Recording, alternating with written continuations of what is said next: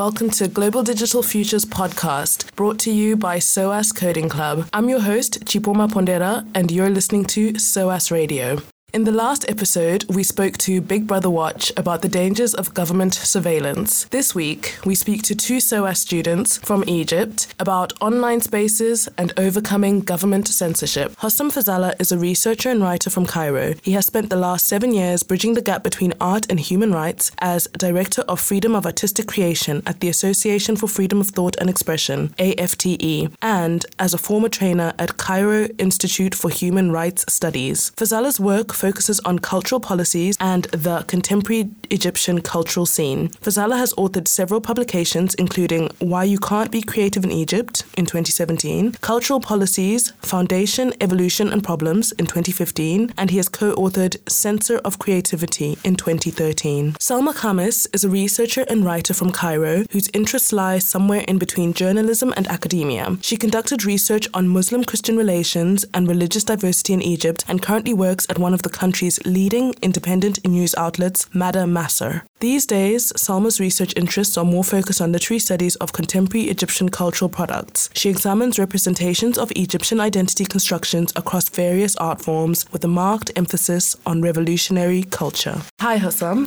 Hi, Hi Salma. Hi, Thanks for joining us today. Uh, thank you for having us. So let's start by having you tell us about your work in Egypt and the focus of your organizations. Let's start with you, Salma. I work for an independent news organization. It's called Mada.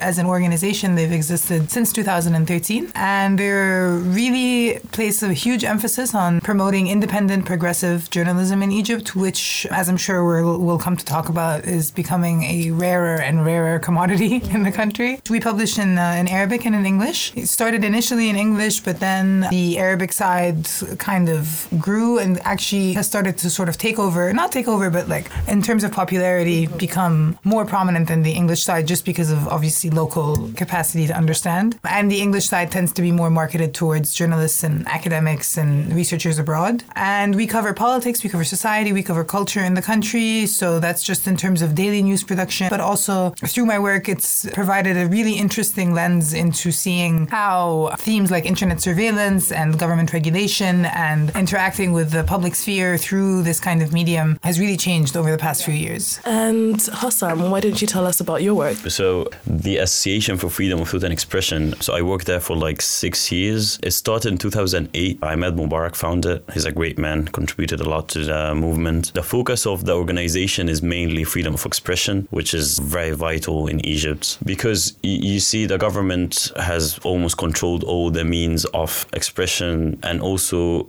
forming opinion just to create this product of obedient citizen to just like follow all the policy of the government. So what we're working on, we're working on media, uh, academic freedoms, we're working on artistic creation, uh, freedom in the university. We're also rewriting the history after the revolution because uh, you have the narrative of the government, which is, you, you can say that it's not really true. So we're we're recalling all the events that happened after 2011. I myself, my focus is artistic creation and media freedom. I redesigned a program in 2014. I'm focused on cultural policies in Egypt because it's been neglected for 60 years or something. Okay. Do you want to tell us about a specific or particular project that you've worked on and the impact that it has in your realm of culture and policy? So, aside from the publications, my favorite of them is, is cultural policy policies in Egypt. That one, I mean, when I was working on it, I really hoped that I would be contacted by the government and they would be like, ah, you know what, we we, we read your paper and we we're thinking of implementing it. That did not happen.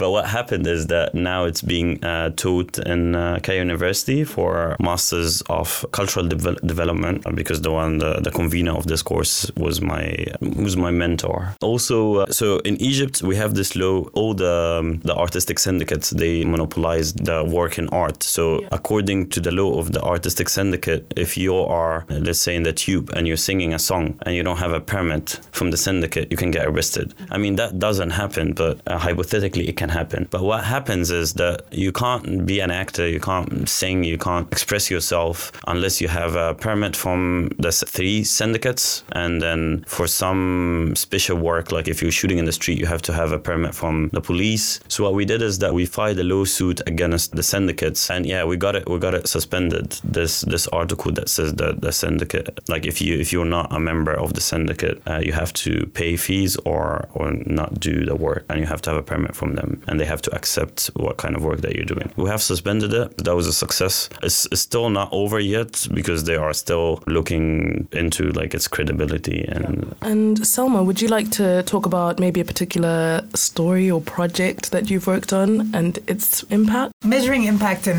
in the work that I do is, is very different. Yeah. Uh, there are there have definitely been a few memorable stories that I've mm. been a part of working. I mean, I'm on more of the editorial side, mm-hmm. so but just to speak in terms of the work that the organization in general is doing, really one of the biggest kind of efforts uh, was a really thorough report on uh, something called remand detention or mm-hmm. preventative detention or pretrial detention, depending on the terminology you use, which we released around May or April. And this was pre- prepared by uh, one of the reporters in the organization, and it took months and months and months of research, basically to show that. So in the Egyptian law, you are allowed, as in a lot of legislatures across the world, you're allowed to keep people in detention for a set amount of time before, while investigations are ongoing into the crime that the prosecution is charging them with. But this time period varies from country to country, also depending on the severity of the charges. But basically, what this report, through extensive kind of qualitative research and interviews, and what it showed was that the government was essentially using this tactic of keeping people in jail pretty much indefinitely with no justification under the pretense of uh, investigations are ongoing. And to the point even where in a lot of cases this is this is illegal. Even even in the Constitution, the maximum amount of time that you can oh, sorry, not in the Constitution, but in the Penal Code, the maximum amount of time you can keep someone in that kind of detention is two years. So that was one of the reports that was really interesting to work on. Like like you noted in the bio, I'm really interested in this intersection between journalism and academia, and that for me was something really fulfilling to be a part of is combining this this kind of really rigorous research, but also presenting it in a way that's digestible for an audience accessing this kind of report online. But again, I don't want to take any of the credit away from like the the reporters that worked on this and the researchers. I'm mainly more of like an editorial side, but that just to speak of something kind of quote unquote cool that I got to do in my time there, that that's something that definitely comes to mind. Uh, other than that, I mean, it's uh, anything that intersects with also my interest in cultural productions in Egypt has been really interesting. So getting to be just a part of that discourse that's going on in Egypt that's kind of difficult to mediate these days has been really interesting. So Hossam, you spoke about the challenges of cultural production because of government censorship in Egypt. And um, Salma, when you were speaking about producing that report for people to view online, especially a report that actually indicts the government in a way, I was wondering what are the challenges that were faced with doing that when you have this level of censorship and this level of control of the media? What are the challenges faced? What are not the challenges? I can talk a little bit about yeah. this. I mean, so there's there's different kinds of challenges. Mm. There's challenges in terms of reception, in terms of even if you take away the kind of legislative side and the and the legal implications for the kind of work that we're doing, mm. just in terms of the social reception of it. I'm sure also Hossam can speak to this. Um, there is definitely a, a, lot of social stigma against indicting the government, like you said. Mm-hmm. In the recent years, there's been a really huge push on behalf of the government to kind of get everybody on board with its policies. With we don't really have time for dissent. We don't really have time for criticism. We're getting out of this crisis. Anyone who's doing anything that's that's not in line with with our party line is is just seeking to destroy society and the government and blah blah blah. So there's there's in terms of reception, in terms of just like on a day to day basis, like how people respond to the kind of work yeah. that you're doing. That's a challenge. There's obviously, of course, the, the legal challenge. Yeah. I mean, the website that I work for is currently banned in Egypt. You cannot access it. If you go to www.madamasr.com, you, you won't be able to open it on an Egyptian IP, uh, ISP, sorry. So in terms of ways to get around that, I mean, we've used proxy sites, we've used mirror sites, we've used AMP, and then they blocked AMP. Like it's just this like cat and mouse game um, between us and the government to try to keep our content live and online for people in Egypt who do not have access to a VPN because a lot of VPN services are also banned. So that's that's one aspect, like the technical aspect of ensuring people have access to the content content that we publish. And then there's also, I mean, a basic safety level for the reporters and the researchers engaged with this kind of work. I mean, honestly, I've been lucky in my position because the kind of work that I do is very much behind the scenes. But someone who decides to have their name in the, in the byline of a story like that is really putting themselves on the line. And a lot of people choose to use pseudonyms, which is, of course, their own decision, and they're very well free to do that. But others don't, out of a moral idea, out of a principled kind of position, whatever. But the, those are the people who are really putting themselves out on the line because they have something out there published that is fully expressive of their political opinion that is against the government, which is an extremely dangerous thing to do. I mean, even sharing Facebook posts and Twitter posts these days is, is a dangerous thing to do, depending on what Yeah. they are. So, yeah, so like I said, I mean, there are layers of challenge. Do you want to speak on that? Yeah, I can speak for hours, but I mean, let's not. but yeah, so like Salma said, there's like a lot of kinds of challenges. First, you have the legal challenges, and I think the government has been working on on this plan since 2013, and and it's like a yeah, it's, a very like thorough plan to change the whole legal framework that that governs the whole country from freedom of expression perspective. So in 2013, they started with uh, the demonstration law. So basically, what happened 2011? People demonstrated. So let's let's let's issue this law, demonstration law. Basically prohibits more than three people, I guess, to to gather if it's not in, in a coffee shop or something. This this law as well affects everything because now if you have an event that is in the street, if you have like a concert in the street, you have to have a demonstration permit. So since that all the street art uh, disappeared basically, and and then you had the graffiti from the other side. They kept on hunting the graffiti artists. That if you got sashed and you have a spray on you, spray can, you get arrested. And two two people got killed, and then graffiti disappeared as well, which was like um, they they used to call it the TV of the revolution. And then of course all the walls got painted uh, on. I mean, which is normal for graffiti, but not by the government. So that's that's the demonstration law. Afterwards, they they issued the NGO law. I mean, they tried to they tried many times, but now it's it's fully out, which basically puts any NGO under the government's agenda. So before you work on any project, you have to get the acceptance on it, and also your staff, everything, everything, all the activities, every money that is going to your uh, organization has to be agreed on by the government. And then there was the media law. Basically, that law co- coincided with the blocking of 500 something website, and that happened on the course of like seven months. And they were blocked based on what? Uh, basically, based on what the government is not. If you're saying the alternative voice, if you are voicing what the government doesn't want want to be voiced, you're blocked. So you have this, and then you have the other organizations that the government can control. So if the government can cannot control you, if you're independent, you're blocked basically. So yeah, 500 websites got blocked, and then they they issued a cybercrime law, and the cybercrime law is basically has nothing to do with cybercrime. It's just a way to implement a mass surveillance on on the internet. And even if you have like a Facebook account now, you're watched if if you have more than 5,000 followers. But this is not the issue. What's most important about this law is that every service provider, like uh, like Vodafone or like anything that provides you with internet, they have to keep your metadata uh, for three months. And then if the government asks for it anytime, they they give them your metadata, which is basically can monitor anything that you're doing on the internet. So basically, whatever you're doing on the internet is watched. They also prevented, they, they blocked all the means to get around it, like using VPN, using Tor project. They blocked all these websites. But I mean, there's always ways to also work around it. The NGO law also coincided with uh, this lawsuit that had at first had like 70 something NGO, and a lot of NGOs closed. Of course, the NGOs that were working like on human rights and not the NGOs that were working on on like uh, smaller projects like social projects. No, it was the, the NGOs that, that was working on something that can be seen as like dangerous or or against the government. If you're basically criticizing the government, you're closed. So all the NGOs shut down. We're basically talking about seven that are active now. Only two of them that are really active and Across the country. across the country. And we're talking about a country of 100 million person. Uh, there's also the monopolization of all the, like the, they re-owned all the channels through former intelligent officers. So basically, all the channels now on TV that, that are private are owned by some people that were in the intelligence and they work they are working directly under Sisi's management. So if you just turn on the TV, you'll find one voice, literally one script that everybody's saying. It's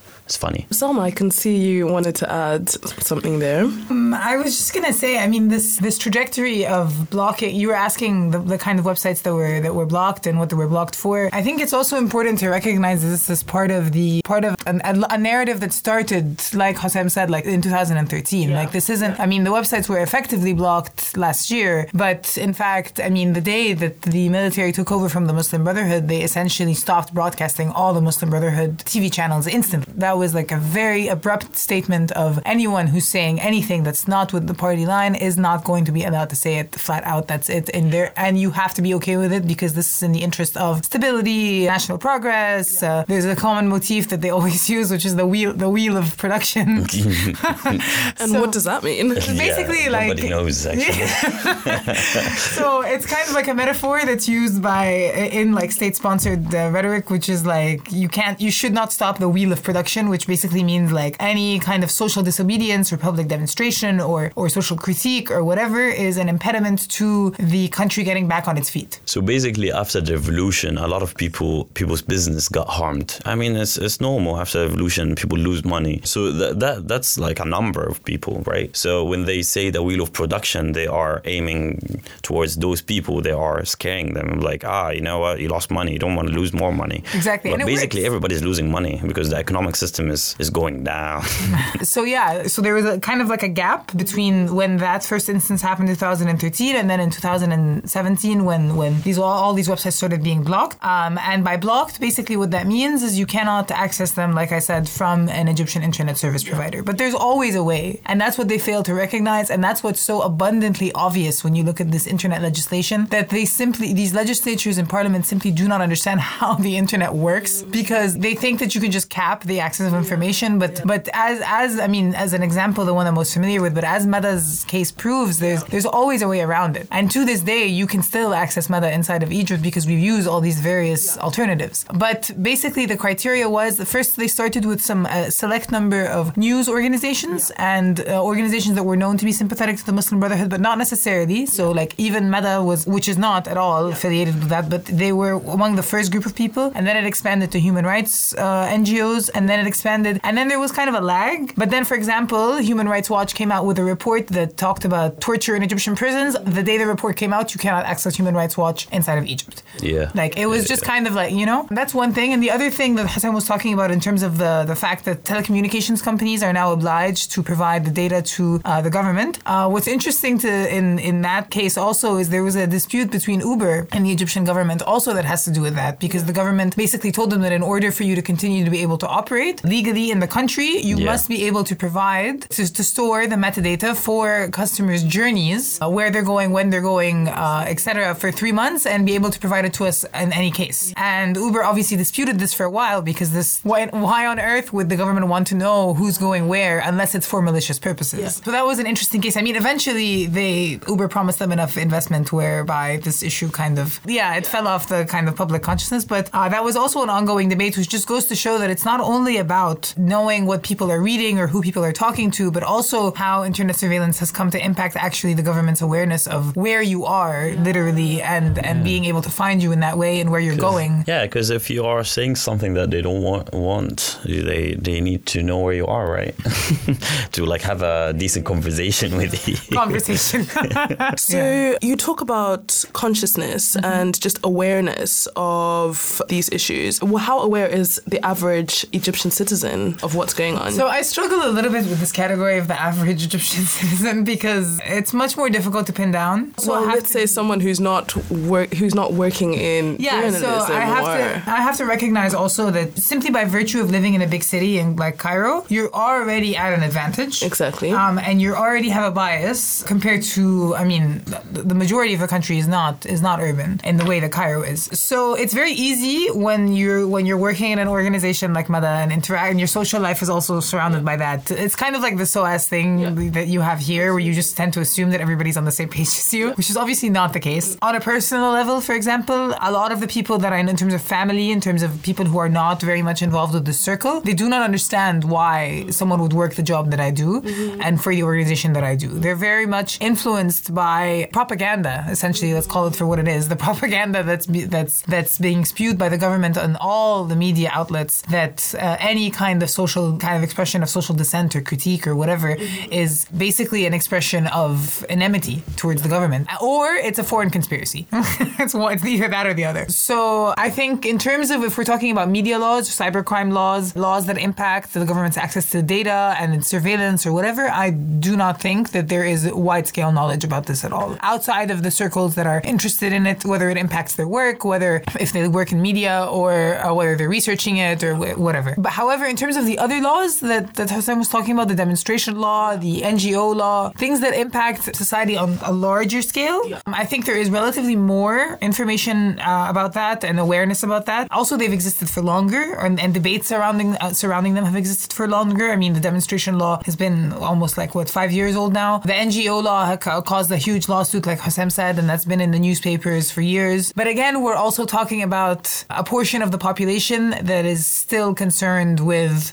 finding out about these issues and reading and reading on their updates and whatever. Unfortunately, my sense is that this this strand of the population is is waning a little bit simply because of um, the impact of this discourse of we all have to get back on our feet and let's stop caring or let's stop being interested in issues of civil liberty and issues of, of kind of public discourse in the interest of promoting business, promoting economic growth, etc. So that's the sense that I get. But like I said, depending on everybody's positionality within Egyptian society, they're going to give you a different answer. I try to be aware of the fact that the bubble that I live in yeah. is not at all indicative of society at large. Yeah. But even that in and of itself is, is also biased to a large degree. Hossam, what's your take on that? Oh yeah, I also want to get back to what Salma said about like there's there's always like or what I also mentioned that there's like always a way around. Like let's talk facts. Uh, the the government's policy is quite effective because when you block websites, yeah, there are some people who can access them, yeah. but but the majority do not know how to use VPN, or if they know how to use it, they'll get lazy. And also, a lot of NGOs just shut down because they are scared of getting arrested. But if you also talk about the sense of awareness and in, in the Egyptian society, it's, it's a bit tricky because it's quite fascinating that people that are a product of a horrible education system since like the 60s, yeah. nobody actually knows what culture is or why is it important. You have the economic, yeah, we understand this. And then those people went down the streets and, and had a revolution, right? Mm-hmm. So there is there is a sense of awareness that is always going on. But also now, if you speak about awareness, you have to ask yourself, what are the inputs for formulating an opinion? You have the public sphere where people talk to each other, which is uh, shrinking constantly and it's it's almost non-existing now. You have the media that is completely controlled and, and only repeating one voice. You have the internet that is that is controlled as well. Uh, I don't know, but it just seems that the awareness will be lower and lower. Now, I think the majority are thinking that the government is not really working in their favor, I would say. But it's only because the economic system is horrible and people are started to almost starve. Everything is getting very expensive and taxes are getting higher. Yeah, so it's economics rather than culture. I would say yes. Yeah. So, of those organizations, say news sites and NGOs, for example, how many of them are actually fighting to still keep their voices out there? Have a vast majority of them given up or given in?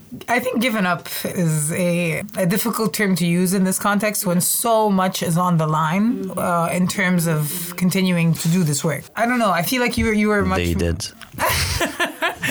um, yeah, I mean, majority, majority, yeah, of course. Uh, also, I mean, uh, if you're talking about the, the left wing in Egypt or the activism in Egypt, is mostly the human right movement. You really don't have like left activism or like there's no organization for that, and most of them are in prison almost. Yeah, and but that's, really that's, scary that's, to be honest. That's what I mean in terms of um, you can't really call it giving up because there's been such a narrowing of the civil society space where all of these people that were active, let's say like six years ago. I would say one of the most active periods was between 2011 2012 Yeah. for these Like kind of 13 organizations. as well. Yeah, but they've been squeezed out either by virtue of arrests, either by virtue of this NGO law that made their work basically illegal. Also, there have been other ways, other punitive measures in place by the government to cam- to basically discourage this kind of activity, which is if it chooses to investigate a certain NGO and, and the funding that they're getting, what they'll do is they'll seize the assets of the organization and its owners um, and also prevent them from traveling, which occurred to a lot of people. So essentially, there's been you're just a sitting duck in the country, which is which is the case of a lot of former leaders of, of big NGOs, where you can't travel, you can't leave the country, um, you don't have access to your own assets, your own personal funds. Um, you're not in jail, but you also kind of basically are, and that's what they do. Also, especially that's the tactic that they do with people that have a international uh, reputation, because it would cause too much of a stir for them to put them actively in jail. Yeah. But at the same time, they're basically um, debilitating their ability to do any kind of meaningful action. So that's why I personally don't like the term of giving up because everybody goes into this kind of fight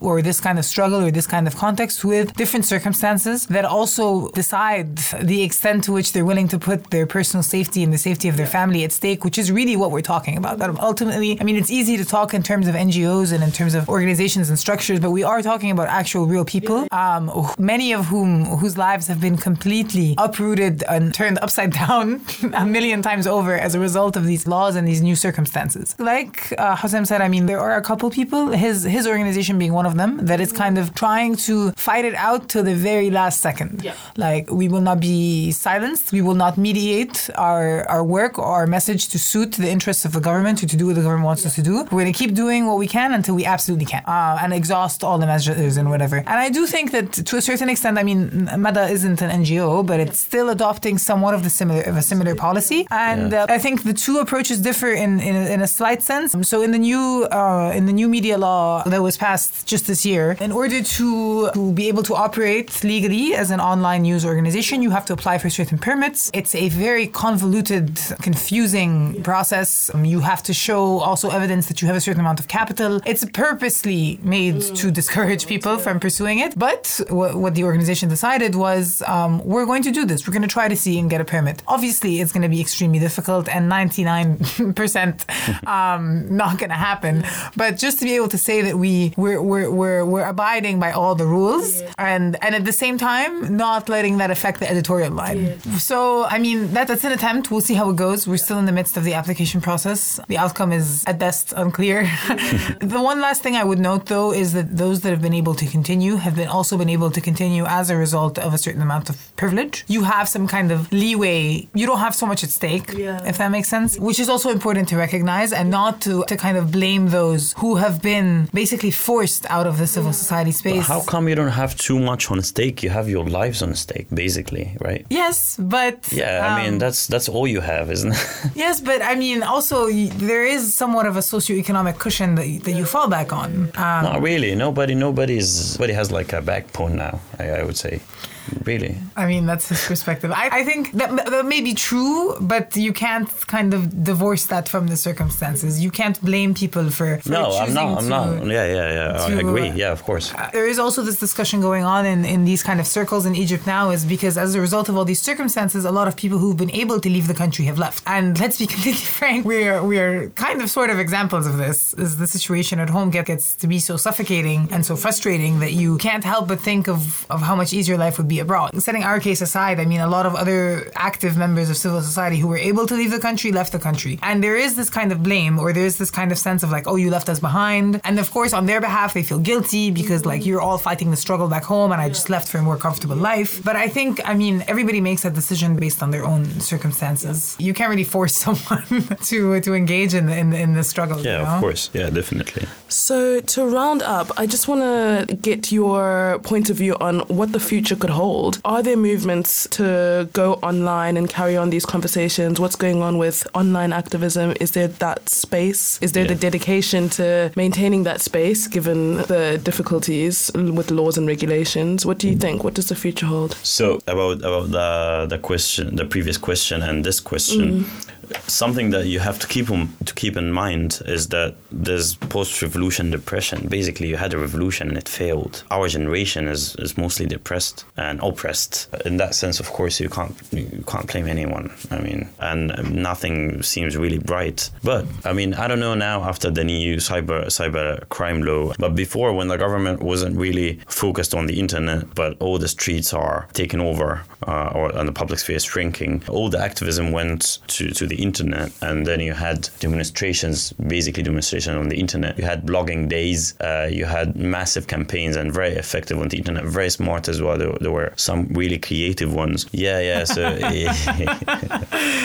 uh, okay, there's a, there's one that is really really nice. It's my favorite. It's amazing. There's a kid toy, a children toy that was in uh, in the market. It's two two bows, and and they were attached with the same rope. And then what you do is that you swing them around and, and have them in a in a momentum in a rhythm. And I don't know, it's just a kid game. But the thing is that it looks like ah, testicles. How do you say it in a oh, better like way? A pendulum. Yeah. Yeah, pendulum. Yeah, yeah. yeah. And uh, and they called it Sisi's testicles. For I don't know who did this, but but it's brilliant. And then on the internet, that toy got like it spread a lot because it's, it's very cheap. And then uh, if you pass by a kid playing it, you ask them and you shoot a video, you ask them, uh, what, what's the name of this toy? And then the kid will be like, it's his testicles. that was really funny. And then the government prevented this toy and they said that it's, it's annoying and people are complaining, something like that. And they call it the pendulum. They had the, it was like uh, a headline and then use, ah, a toy that is called the pendulum and it's really big. It's like,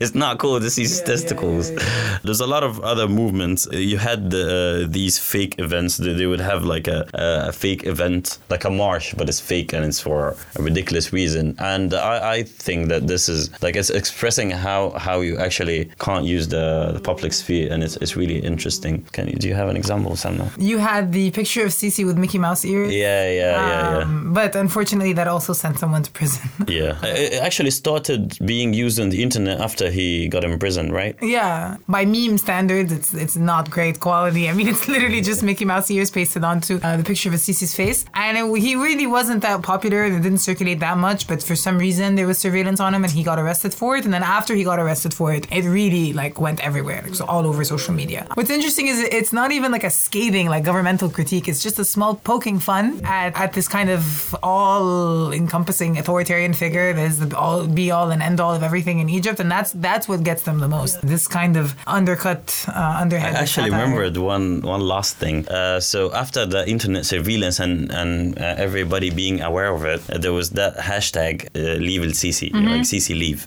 and it's really funny because everybody knows that now the, they see what you're saying. So the ha- the hashtag went really viral by saying, ah, who are like you would go on the internet and you would write, who are those people who are saying hashtag leave el Sisi? So What's wrong trend, with them? But at the same so time, so you get it to trend. But but if you look, if, if everybody looks at you, you're literally you're not saying leave el Sisi. You're saying you are criticizing it. So everybody was criticizing Which is it. super subversive and super interesting. I mean, they just will turn the whole, which is which is why I mean, if in terms of your question about a, a, way forward, like yes, it's extremely bleak right now. No one can deny that. In terms of media law, cybercrime law, like I can go on and on and on about about all the restrictions. But ultimately, what I think is there is no stopping the momentum yeah, and yeah, power yeah, of the internet. There just isn't. We're no longer in the age where you can censor a newspaper and that's it. You stop people's access to information. That's the um, power of the revolution, isn't it? When you're in the revolution and, and just you got you get this feeling that you can do whatever. It's really hard to stop. And when it's you really com- when you combine with the with the instantaneous uh, kind of sort of pseudo democratizing features of the internet, it's kind of like you know when you try to stop a leak by like blocking a hole and it keeps